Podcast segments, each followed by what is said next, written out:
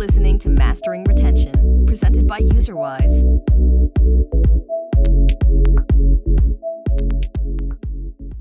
Hi, everyone. Uh, welcome to today's episode of the Mastering Retention podcast. I'm really excited to have. Okay, I should have asked your name before we dove into this. Is it Srikanth? Yeah, it is uh, Srikanth. Uh, you can call me Peru. That's how a lot of uh, friends in the industry call me. All right, Peru. We'll, we'll go there. Um, so I'm, I'm, super excited to uh, have you on the show today. You know, I think we're going to be talking uh, a bit about, you know, just the general idea of game operations, which is um, something that I really feel like has evolved over the last like 10, 15 years, where you know back in the day you used to ship the game and then you'd work on version two or three you know uh, but now we've really transitioned to this games as a service. And i think every year we're getting more and more sophisticated. There's more and more segments. There's more and more campaigns more personalized experiences. And you know I, I think for some companies that are kind of top tier they've stayed on top of that trend and stuff. But for a lot of other companies that are trying to really deeply understand like how do I maximize the uh, value of my players while also providing them the best possible experiences, um, I think this level of operations comes in. So, uh, super excited to, to really dive in today. But before we do that, I always like to ask, you know, what's the story of Peru? Like, how did you get here? How did you get into games and, you know, end up doing what you're doing today? Thanks for having me, uh, Tom. Um, uh, so, uh, I've started my uh, career um, just in the gaming industry just by chance. Uh, I, I I had played games in the past before joining the gaming industry, but uh, my entry into gaming is uh, purely by chance. One of my friends was working at a real money casino uh, company, um, so he had suggested uh, um, me to join there, and then I just gave it a shot. And it was back in 2005, and ever since um, I, I just continued in the gaming industry. I worked at uh, different companies at different roles and different um, kinds of products and platforms. It's been um, close to 17 years that I've been in the industry, um, and it still feels fresh. Right? So there are so many things and uh, to learn, and uh, how things change every day is what uh, keeps the uh, the job in the gaming industry very exciting. That's amazing. You know, reflecting back like when you got started like how are how are things different from like 2005 to, to where we are today? Uh, in in 2005 uh, at least when i joined i did not have uh, a full understanding of gaming. I was mostly on the processing side because it was a real money uh, gaming company. I was mostly working on the back end processing uh, players mainly to do deal with the uh, the transactions. Uh, I was on the transactions team. We would look into the the payouts that the, uh, the players would uh, uh, cash out to their bank accounts or different kinds of payment options. And we would validate them. And also, I briefly worked on the resolutions department where our job was to basically collect the um, the outstanding amounts from the players uh, who would default after they play the the tables. Uh, for the first couple of years, I wasn't uh, fully aware of you know how the games are built, I was, but I, I actually um, understood a lot about what happens in the back end, especially in a real money gaming company. Uh, but I think that helped me a lot uh, in the years to come as to you know how do you run these operations and how do you make these decisions about um, um, you know how, what what would work best for the player from the player perspective because we used to talk to players on a daily basis, right? So we used to hear a lot of uh. Uh, we used to hear a lot from the players, and that gave me a lot of insight about how players would think. Um, and after that, um, yeah, I, I started uh, in a QA uh, department. So um, there, the, the gaming was entirely different, especially from the Indian perspective. Mostly, it was not about uh, the game development per se, but it was mostly about um, uh, the services-based industry that was developing in India, where the companies were offering services to a lot of uh, uh, companies overseas in terms of uh, QA or some development and art um, outsourcing work that was happening here. So my understanding of game development started from there, where initially it started with game QA, and then I became an art producer. Then I started to understand more about art production, and then I became a game producer. So started understanding more about production. To your question specifically about what changed from then to now, is yeah. um, in the past it was mostly about you would just build a game. It was mostly designer centric or whatever uh, a great idea a designer may have. You build it and uh, launch it and and you expect you expect it would work. Um, whereas now you basically um, it's more heavy on the live operations in terms that you would still have the designer focus when you're building a game uh, but you still uh, need to uh, you need to refine it at every every step as compared to uh, as compared to uh, 10 years ago right? So i think uh, yeah it's more operations operations focused i believe now as compared to what it was 10 years ago what does live ops mean to you? Or you know what is you know gamer operations? I you know i think sometimes i hear people say live ops and there's a slew of different things that people kind of throw into that bucket. So you know when you think about it uh, purely from a game operations side like what does that actually mean or entail? Uh, so from my perspective uh, it just means only one single thing and nothing else uh, though there may be many definitions to it. According to me, it's just about understanding the player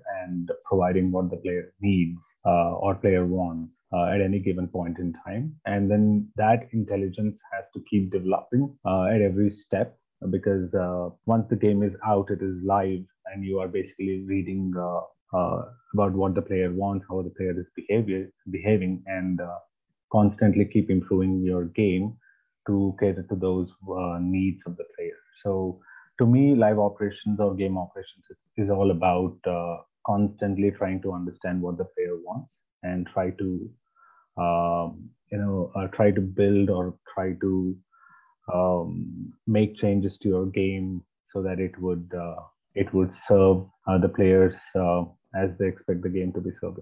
I like that a lot.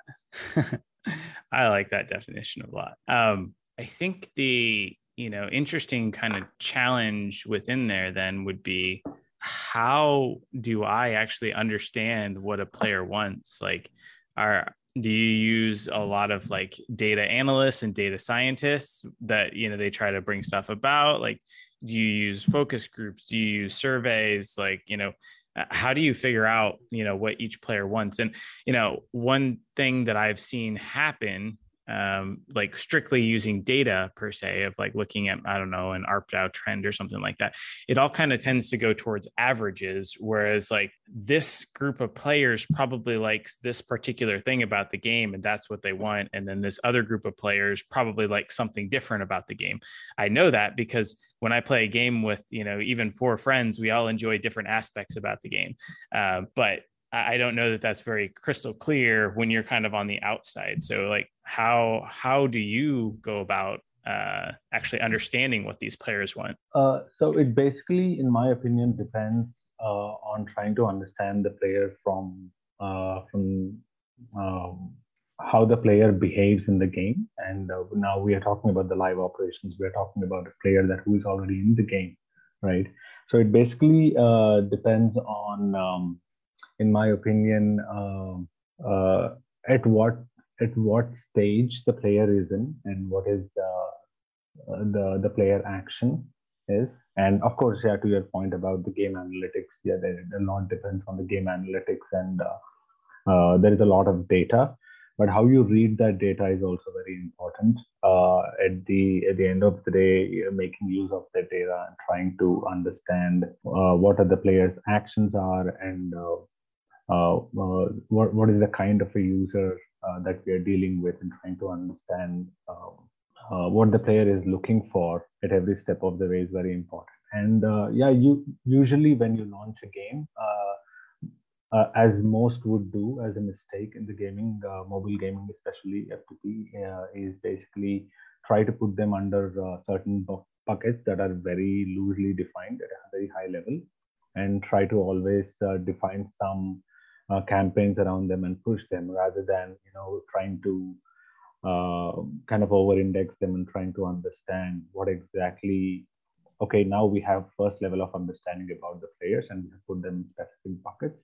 Now how do we look at these players and, try to distill more information out of this and then see what exactly their actions are? Like for example if i if i may give an example Now, uh, you uh, most of the companies what they do is that um, they put the players in okay, is a payer, a non-payer, or a tenured payer or new user uh, new mm. user uh, bucket, and they try to actually design few campaigns and they just keep rotating them. And most of the companies fail there mainly because they're not trying to understand that okay, this player comes into the game every day, and he is kind of a you know, uh, he's a big uh, player of spin wheel, just an example, right? So this player constantly comes in the game and goes to the spin wheel every day. Uh, even if it were to be uh, a paid wheel, uh, he would go and pay uh, a few times to spin the wheel and directly go to the core of the gameplay and not engaging in any other aspects. So they, this player categorization based on their gameplay is also very important.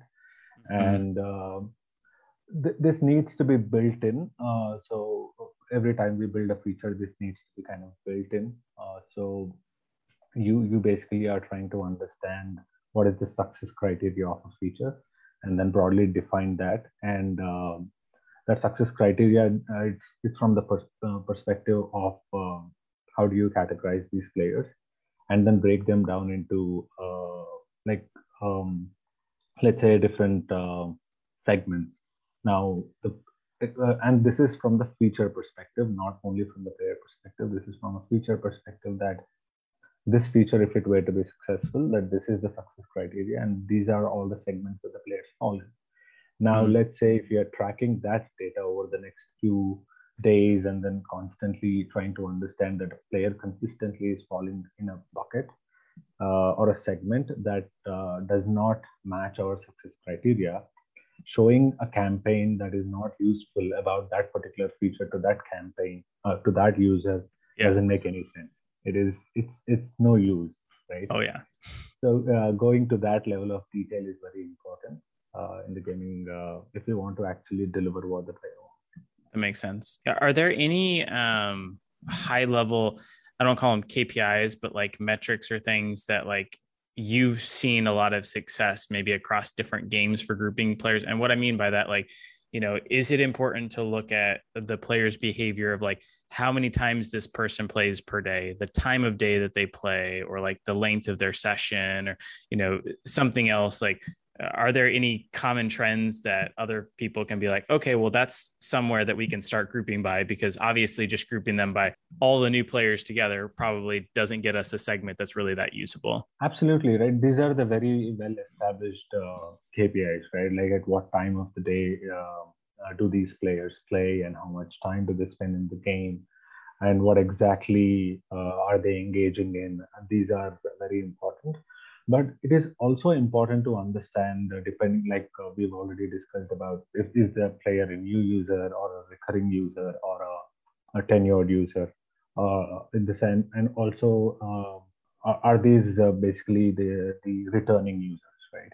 So if they are a recurring users how would you classify these users as uh, return sorry the tenured users or they're mod- moderately tenured? So you have a basic understanding. If it's for new users we would want a specific game level business KPI that we are trying to aim at.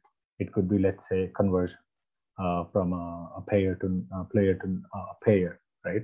So it's important for us to understand the game analytic, game based, uh, game based metrics in terms of what they are uh, actually engaging in and at what time they're engaging in, and uh, and then this has to be married with the uh, the business KPI that we are uh, trying to target for that specific group, and then uh, design a campaign around it. Uh, so if the if the if the intention is to make the players convert to uh, payers, our objective should be to show a campaign which is um, which is really worthwhile for the player to engage in in the area that the player is actually interested to engage. For example, same example of a spin wheel, right? So the player is a really um, uh, a kind of a you know high engaging player in the spin wheel, uh, and we are reading this data for some time. We have established that this player uh, spends a lot of time at this time of the day, and mostly spends time on the spin wheel and uh, gets the rewards from there, and tries to go and play this core game. So the, the chance of this player converting to a payer, because that is our uh, business metric, uh, is very high if we try to uh, provide them the really juicy sale with a spin wheel rather than doing something uh, in an event that the player would never engage in. Right. So yeah, we, we usually read all of this uh, data on a um, daily basis about uh, the player uh, sessions and what time do they log in, but also it's important to marry it with the business metric. That makes a lot of sense for you know people that are starting to think about this idea of a segmented player experience. You know something that i always like to correlate on is the idea that it, it's always easier to sell an umbrella when it's raining right?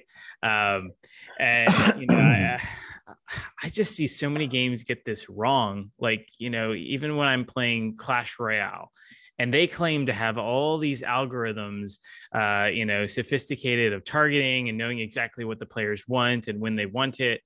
I can tell you that their algorithms are crap man. Because uh, every time i go to the store like it's not like i haven't been working on upgrading this card for the last like month or something. Um, so you know if you offered me a bunch of that card so that i could finally finish it and just be done I probably would just do so, but you never give me that. Um, so you know, but they're also a small team, and you know they are making enough money from where they're at. You could say I don't I don't know, um, but you know you think about maybe like a game size, and you think about segments, and you know is there a reasonable number of let's say like segments that you should have like if i have a game with 100000 daily active users what would be maybe like the minimum you know viable amount of segments that are in there like it probably shouldn't be one but you know how how would you divide those players up? Or you know does it really come down to you start with some of these high level metrics and you break them down? And then as you gain more insights on those players you maybe further subsegment those different groups. So i believe that it's very difficult to uh, put a number to it uh, because it depends on a lot of factors. Uh, at a very high level, you would want to have the segment based on uh, a very generic thing that most companies do is about uh, having um, uh, having segments like a payer, non-payer, or engaging user, non-engaging user, at what time, and etc. etc. right? Uh, but mostly the segments should be uh, more or less equal to the features, is what I say. Uh, no, not exactly that way. Okay, let me put it another way, right?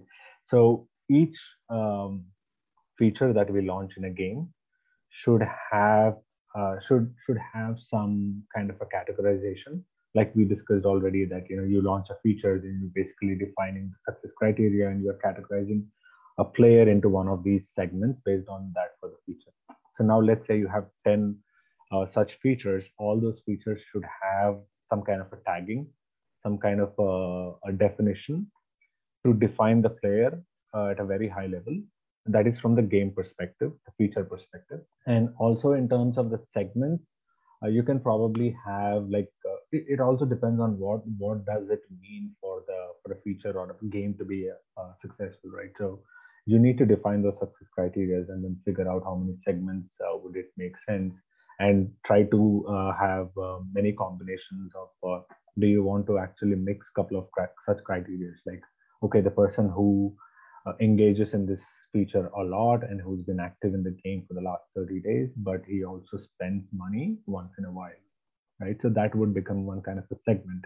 And this is something that you have to start at somewhere and then keep improving keep adding more uh, more and more uh, not necessarily adding more segments, but defi- refining these seg- segments or optimizing these segments uh, every uh, every time we have more data about the player and keep optimizing these segments would really help uh, understand that add more value to whatever we do for that segment of players.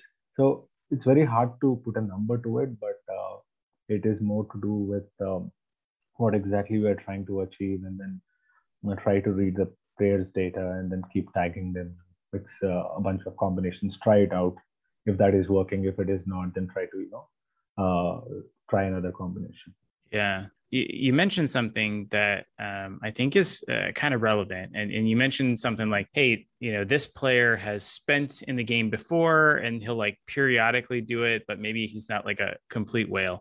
Um, I see a lot of games that will, you know, do something where it's like, okay, the first offer I see is like a $5 offer. And if you buy that, then it's hard coded to jump the player up to like a $10. And if you buy that, then it jumps them up to the $20 offer. Now, I've seen some games where they monetize super well in those first two offers and then they just stop because the player's like, oh, $20. I wish I could go back to $10. The game never goes back to $10 and this player just like never spends in the game again. Um, yeah. And so I, I kind of firmly believe that, you know, everyone's life situation is a little bit different. Um, the amount of money you can afford to spend in a game and the time that you can yeah. spend, you know, is a little bit different. So, you know, I believe that there's probably a subset of your players that $5 a month is probably all that they can do. But if they truly love the game, that's going to be, you know, great for them as long as they're feeling like the ROI. Now, there's probably other players that drop a hundred thousand dollars a day and that's like a drop in the bucket for them and that's totally fine. Um, but uh, i was curious like would you agree with that? And if so like have you found any sort of way to start to figure out like what is the right frequency of like okay for these five dollar a month people i'm just going to give them this great offer once a month for five dollars and pretty much all of them are going to buy it for these other players, here's this other approach so that I can find the right cadence and the right price point for each of my groups of players. Yeah, I totally agree with that, Tom. And uh, this is something that I, I had a, an extensive discussion about with some of my uh, friends in the past, mainly because you are very right about it when you said that, you know, not everybody has like a, a budget of $100 to spend every day, right? So we need to figure out uh, one, so it, it's very clear that one size doesn't fit all in the gaming industry. We need to try to understand what what it means. And just taking a step back from that, what is important for the game developers to understand is that it's not only about how juicy the sale is and what you're trying to offer to the player, but it's most important is that the offer that we're trying to give to the player is it adding value to their experience a lot of people try to miss that. We, it's like you know, uh, to to my understanding, a lot of companies behave as if they are doing a favor to the players. Mm-hmm. I think it's the other way around, right? So players play the game, and the games succeed only when the players come back to the game every day, which means that, to my to my knowledge, to my understanding, uh, I, I strongly feel that every dollar uh, worth of offer that you provide to the player has to add value to their gameplay. Uh, so if you try to understand that, uh, and you will try to understand that, okay, this player has been playing, and then uh, post-purchase data is very important for that. Now, if the player uh, has not been spending at all from the time they've joined the game, and uh, one day they make a purchase, it's important for us to understand the player data as to what exactly they have engaged in the game after they made that purchase and then uh, I also believe in the strong uh, uh, philosophy of nudge theory. Like basically, if they're engaging in a specific uh, feature a lot, and if they're trying, like for example, there are three different currencies in the game, but they're only purchasing a specific currency, and after purchasing that currency, they're going to a specific feature in the game to engage more. The chances of them making the same purchase again is higher than purchasing another currency. So instead of showing these uh, pop-ups left, right, center on, um, uh, you know, as soon as you open the app, which do not add any value to the player because they they just end up closing those apps, uh, all those pops, right? So they would want to like if you uh, try to show some kind of a small um, um uh, tag or some kind of a you know uh, a banner that just slides in when the player goes to that specific feature, the player's journey goes from uh, viewing a specific offer to making a mental note of that offer to, to assessing that offer and then conversion. Uh, and then finally, it leads to conversion. now, there is no specific cadence that we can immediately arrive at, but we to understand how the player is engaging with the content. And uh, the content itself has to sell. Uh, content has to sell itself, right? So, right. yeah, if even though you do a very good offer a great sale, a juicy offer, but if the content is not engaging, um, it doesn't, and the player will drop off eventually. Right. so it, it is a balance of everything as to trying to understand what player is engaging in and if you're adding enough value to the player for the buck that they're spending. Uh, plus then trying to read over a period of time as to when exactly we should uh, try to show an offer that is most likely uh, going to result in a sale. That's super interesting. Yeah, I, am reflecting back on my gameplay when I played Clash Royale, and I was a total jerk of a player. Um, but if you really looked at like what I would actually spend money on, it was like the little emotes, and the emotes that I would buy would be the ones that I could like really taunt the opponent with after I like really made a good play. Um, yeah, and I loved those things. And so more than anything, like I didn't even care about the progression of the game. I just wanted like exactly. more different like taunts and stuff that I could use them. And so you know, if they'd actually analyzed that trend and realized that oh, if we give this really taunting, awesome like emote, there's a much higher likelihood that he will buy it and then probably ultimately use that emote because he's done that in the past. So that's yeah, amazing. Yeah. That's amazing. I love that. Yeah. Cool. Okay. Uh, I, I wanted to talk a little bit about so there's a, uh, a, game studio that's been around for a while that I was recently talking to. And uh, they, more than anything, got really lucky with like organic growth and stuff. Um, and have, you know, pretty good games.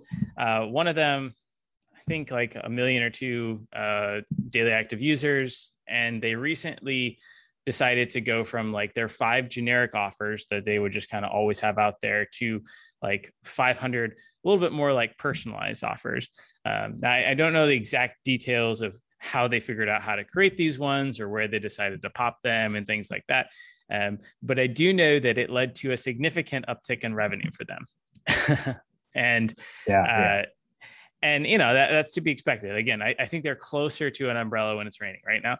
Um, yeah. But uh, I'm curious, like, what your take is on, you know, continuing to analyze and improve and optimize, you know, large number of personalized offers and stuff like that. Um, like, I, I think a lot of studios will just kind of set them and forget them. Um, but you know, is that the right approach? Sometimes, ever, never how often does it make sense to go back and like review the offers that are out there and potentially change them like i think it's a non-trivial amount of work depending on your tools to like go in and change exactly. and edit 500 different offers um, but like how often should that maybe actually be done to continue to you know optimize the revenue right yeah you're right about the tools right so that's where the the big play is uh, especially for the the game companies to actually deliver what the player needs. Uh, yeah, everybody starts at some point with those five generic offers that you referred to, uh, because there is no game data per se, there is no understanding of the player per se. Uh, but uh, most companies uh, end up just being those five, right? So just just sticking to those five and expecting that the the revenues would come in, even though most of the companies miss out uh, mainly even even though they have a great game they miss out on converting those players into uh, payers and eventually generating revenue mainly because they're not trying to analyze the data of the players at the level that they should be and then trying to surface the uh, offers that make more sense to the players uh, like you just uh, explained uh, the kind of player that you were in Clash Royale uh, every player is different. Every player engages in a certain way. Every player has the tendency to, you know, feel the need to make a purchase at a certain point in time. And at that point in time, if uh, there is no right offer available to them, then that conversion possibility is missed, right? Which means that, uh, like for example, I um, I love playing a specific game, but I don't want to spend more than a dollar, right? Uh, but the chance of me becoming uh, a $10 um, worth of player to the company uh, in the future after my $1 conversion is done because I have already invested my, I've, I've already, already been investing money as well time. Now I've also invested money. Now from a player becoming from $1 player to a $10 player is easy than from a player becoming to a, uh, becoming a $1 player from zero, right? So once that conversion happens, I've already also invested money. So it's easy. It, it's most likely that the player, if continues to enjoy the game, will become a $10 player. But that game analysis and uh, the data is very important. But most importantly is about what exactly you're trying to surface to the player at what time. So just to give an example, right, of the same $1 uh, conversion that I was talking about, if I go to the game and uh, the store would reflect uh, like hundreds of offers for different currencies, it doesn't make any sense to me. Like, let's say there are three currencies, you just show three packs, which are possibly the uh, the best packs that I may choose from, rather than you show me a hundred dollar pack. It is highly unlikely that I would engage in that. I feel that you know this game is not made for me. It's not made for uh, uh, my level of uh, engagement, or not not necessarily engagement, but my level of uh, um, um, expenditure in the game. So it is important to it, two two things, right? So you need to basically first start at some place and constantly keep reading that data, and then try to make relevant offers to the players. Try to segment them. Try to define these players into specific segments and see what can be done, and keep trying. And this is this is just like with uh, just like with uh, content uh, that you keep pushing out to the players. Uh, this is also something that needs to be regularly worked on, and uh, we have to keep updating uh, these segments, keep optimizing these segments, trying to understand what this segment actually means. Because we, we start with certain understanding, but that understanding keeps improving over a period of time. Uh, it may go from oh, this segment is for non-payers to it may change to oh this segment is for non-payers who are more prone to buying things if we push a certain kind of uh, a campaign on a certain day right? So that understanding is more important. Uh, yeah. and then keep improving that. And yeah it, to your question about how often we should do that uh, in my opinion as and when uh, there is no specific time uh, period for that in my opinion whenever there is even a uh, small bit of information that is available about the player or that particular segment, it should be up- updated and tried out. Yeah. So it could so, be just in a day. So you think it's more about like understanding the players than like, you know, is it important to look at each of those 500 offers on a individual basis to see like what is their conversion, their revenue and their engagement and stuff like that and like try different things or is it more important to like let's better understand our segments once we understand our segments we look at the offers that are tailored for that and how can we change them to better you know fit those segments that they're designed for. It's the latter in my opinion uh, mainly because uh, the offers are just offers right? So the offers are just there for people to buy. Uh, the offer yeah some some level of analysis about the offers is also important. But uh, the entire practice of this uh, operations and trying to understand about the players is to really know what the players want and what exactly makes the makes them engage with our content uh, makes them come back to our game the next day uh, mm-hmm. so if you try to understand the segments better uh, i think offers are something that are that those are just configurations right so you can play around yeah. with different numbers so configurations is easy but understanding the player is uh, critical and it is not easy. It will take time. We need to spend time uh, and constantly keep optimizing that. Okay so i have a question about something and i don't think i've seen it recently but i think that i did see it in afk arena at one point in time. Um, so you know I, I don't know how it is where you are but where i'm at um, when i go onto like my phone or something to order pizza um, and you know i go to place an order for a pizza and i like pick the pizza that i want. Before it like takes me all the way to like the checkout page. It like pops up on my screen. It's like you know people frequently also bought cookies and pop and like you know some breadsticks or something like that. And there's like little add-on buttons that are like really easily. And so I, you know i just picked the pizza for like $20 well, maybe not that much. We're, we're kind of cheaper but you know pretend it's $20 and then it's like well for only $5 more i can like add the cookie dough. And for another $5 i can add the breadsticks well, you know that looks pretty good. And I mean, I already spent $20. So what's another five or whatnot? And so you add a couple of those things, you end up, you know, with like a $40 bill and you're like, how did that even happen? But, you know, you're committed at this point, you want the pizza and you go through with the purchase or whatnot. Um, you know, typically in games, from what I've heard, is like, okay, well, you want to keep the offer experience like as slim as possible because you want your players to just like see it and like impulse buy it before they have a chance to like think differently. Um, but I'm curious, like, do you think something like a, a, build your own offer could ever work within the context of like, okay, there's like three tiers. You know, the first one is starts at a dollar, the second one is five dollars, and the third one is twenty dollars. And if you pick the, you know, one dollar one, we give you like three hundred you know diamonds which is already a pretty good deal but now you get to pick like a item for that tier or a couple items and something else. Now, if you go up to the you know higher tiers, you get more diamonds, more items, more things.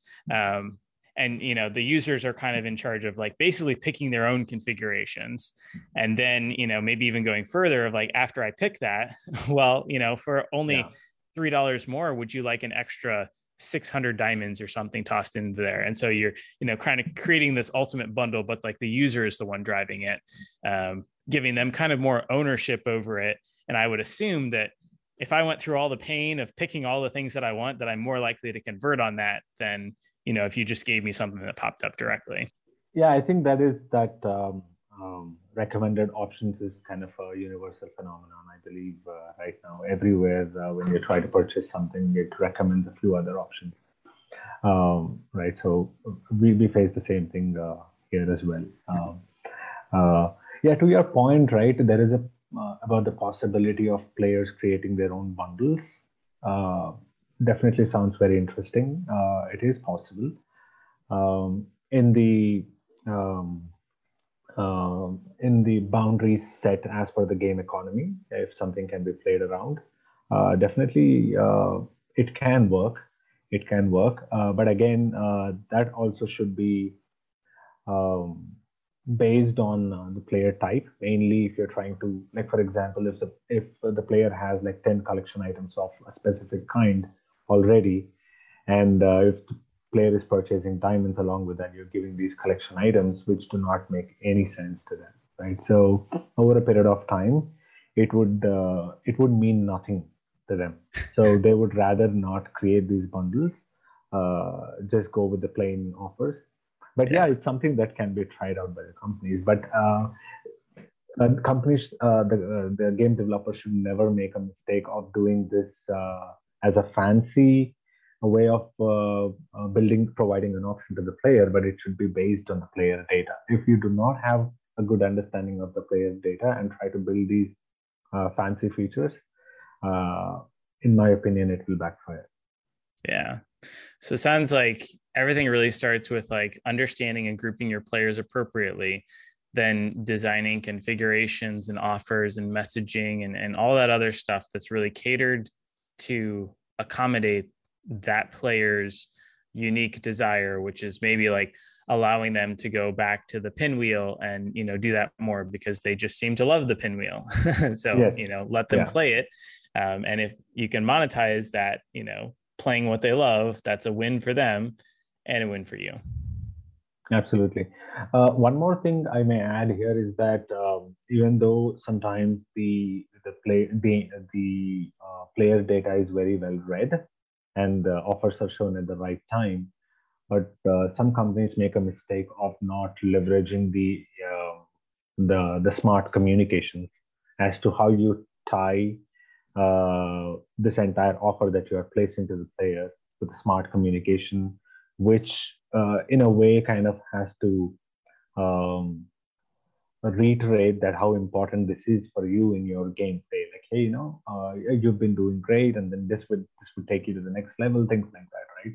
So smart communication is also very important that how you place the offer and how you communicate it and how succinct you are about your information providing. And so i have played a lot of games where you see the pop-ups with like uh, so much of data on the pop-up, it, it, it, kind of becomes like a novel. Over, overwhelms you. You're like, God, I gotta click out of this to get. yeah, just just have to close it immediately, right? So if you understand the player, you would know what exactly this player is going to buy. Show only that currency with the right kind of pricing and with right communication. Uh, the chances of uh, the player conversion are much much higher as compared to pushing the generic offers, as compared to showing a lot of information in the pop-up and you constantly bombarding bombarding the players with this uh, pop-up every time you go to the lobby or go to the game and come back to the lobby or you know every possible you know transition screen you show this pop-up it will annoy the players and they will and the most important thing is over a period of time if you keep showing these pop-ups the most important valuable uh, pop-up that you with which the player may convert will also lose its value over a period of time because player doesn't care about these pop-ups anymore. Mm. They will just close, right? So it has to be driven by the need to purchase. And if the player is really willing to purchase, they will go to the store and purchase it. Uh, and they are not definitely uh, dependent on when exactly you're pushing these campaigns. Uh, but also, when exactly you're pushing these campaigns is also very important and how well you are placing that uh, how clearly you're communicating the message is also important. Yeah. Okay. Um, I think we got time for like one more question or, or concept that okay. So so story time. Uh, uh, like a month or two ago, uh, me and a buddy thought it would be really fun to do a mastering retention podcast uh, where we basically we played uh, League of Legends Wild Rift like a bunch going up to that, and we kind of did like a real-time deconstruction of the game, um, which was super fun, focusing on their live ops and stuff. But anyways, as I was doing research uh, going up to that, um, at one point in time, I was like, well, I should buy a new champion. Who do I want to buy? Well, I bought Teemo, um, and Teemo's a fun champion, and you know. I never felt like I was that good of a Teemo player, but the game after buying him, like I don't know if they like stacked the deck or I got like matchmaking gods or I was just like amazing or something. But I went like 18 and three on Teemo. I was like the MVP. I was just like tearing up the gameplay. And man, I felt awesome. Um, you know what? After that, like I was really tempted to go like I buy some Teemo skins so that I can like show off how awesome I am. Um, I got trounced a few times after that, and it made me like want to play another 20 games to try to like chase that feeling that I had before. Um, but uh, you know, it got me thinking of this idea of a psychological high, or uh, the idea that after you spend money, that should be like the best moment in your game, and it should make you feel really, really good. Now, I think Match Three does this really well, and if you haven't experienced it, download Royal Match uh, because Royal Match, like, they are just gods at ending the game where you run out of moves and you finally set up these like two big moves and you'll blow up the whole thing and it'll feel really good. You lost a few times already. You don't want to replay the level. And all you have to do is spend a little bit right now to get that plus five moves. And you can do this thing that you see there just waiting for you. You, yeah. you earned it. That's yours. Like you just got to claim it. Um, yeah. And so it feels good to spend in that game because as soon as you spend it, you get to then go blow it up. you're you're like the best because you tricked it you set up that moment you blew up the level you finally beat this thing you've been struggling with it just feels really good um, so you know all that to kind of say like do you think it ever makes sense to stack the deck after you're making a purchase of like hey if you're in a casino game after the person makes the purchase, we like, you know, make the chance of a huge jackpot like nearly guaranteed. And they go in and they just like blow it away and they like feel super good. And that feeling kind of gets associated with the purchase that they just made. Or, you know, am I taking a little bit too far? So I have this uh, philosophy uh, that everybody, each and every player knows that house always wins, which means that these experiences are being created for you to have that kind of an entertainment. Everybody understands that. But uh, how you present them is what makes the difference. In your example of Royal Match, uh, even even uh, if you uh, when you are in that moment, uh, you feel that you know you are getting this, and then it's a near miss Uh, kind of uh, uh, experience that you are um, you know are, are you facing. But when when you look at it, when you just after that game ends, when you look back, right, it's you know that the game is designed for you to, for for it to be uh, a near miss experience, to create that kind of an experience for you to engage in, right? So the in my opinion, it is not much of um, um, uh, it, it's just that experience that was created at that moment that makes you convert. So, in my opinion, uh, player goes from a specific journey, be it for a new game, uh, first time user experience, or first time user experience of a new feature, in terms of the, the, the growth, the, the path that the player goes through, in my opinion, is basically that you first try to get uh, discover the feature in the game or discover the game itself and try to get familiar with that. And then uh, the next stage is basically to uh, try to uh, kind of form a habit around it. Once the habit is formed then you try to uh, try to explore more around it. And then once that so if the player goes through all of this journey in a very well clearly defined way in terms of the level design you come mm-hmm. to a place where that you cross all of these levels of uh, being very the habit is formed already and then you are very familiar with the game you've already explored the game. Now it comes to a point of getting hooked. So that is the last stage. When you get hooked uh, it doesn't matter even if you know that it was actually crafted in such a way that you know it is made to look like you are uh, you are going to miss this it's a near miss it doesn't matter to the player. Player even though if the player knows that it is a it is you know just created it, it's just like watching a movie right? You know what is going to happen in the movie. You must have heard the story but you still want to engage in that experience because uh, it doesn't matter how much you are paying at that moment to feel special or feel uh, great about uh, the experience that you're about to get right? So uh, yeah i think uh, it's uh, it's all about uh, crafting that experience to the player and then uh, taking the player through that journey and uh, creating that near miss experiences the player would try to engage uh, eventually because that's the experience that players are seeking in all kinds of games be it match three be it casino be it any kind of game. Players know it but they want to engage in that that's great. I love that. Well, uh, I have one last question, which is the unofficial question, of course, because it is mastering retention. Um, and that is, you know, what's one tip or trick uh, that you found over the years to help increase uh, player retention? Like, how do you keep your players playing for longer? Firstly, that uh, um, at least in my uh, experience, I've seen a lot of game companies make the same mistake of not trying to understand the player. So, like I initially started with, the only thing that companies should focus on, besides you know building a feature that you know you go with the gut, you try to go and build what you feel will work. But once you go, once it's a new game or a new feature that you go with the gut and go ahead and build it, uh, what matters after that is all about um, how uh, deeply you're investing in trying to understand your players, right? So uh, I, I often say this that you know uh, analysis is very important, but even after you do a lot of analysis, analysis would give you a lot of options. It doesn't exactly give you a specific answer, right?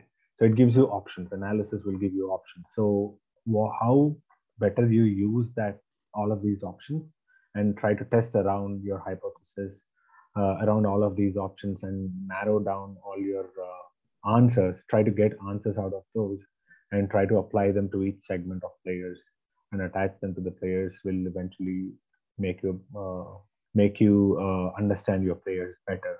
So you can craft those specific experience to those players. That's amazing. I love that. Man this has been such a great podcast. I, I think this is people are going to love this. So I, I appreciate all your insights and openness and honesty. Super super great stuff. Um, if people do have you know follow up questions for you or anything like that, is there a good way for them to get in contact with you? Absolutely, Tom. Um, yeah, they can always reach out uh, to me on uh, LinkedIn. Uh, Perfect. Awesome. Yeah. Well, thank you so much. Uh, hopefully, we can maybe have you back sometime. Thank you, Tom. Thank you so much for uh, having me. It was uh, really fun talking to you. It was my pleasure. All right. Thanks. Bye. Thank you. Bye.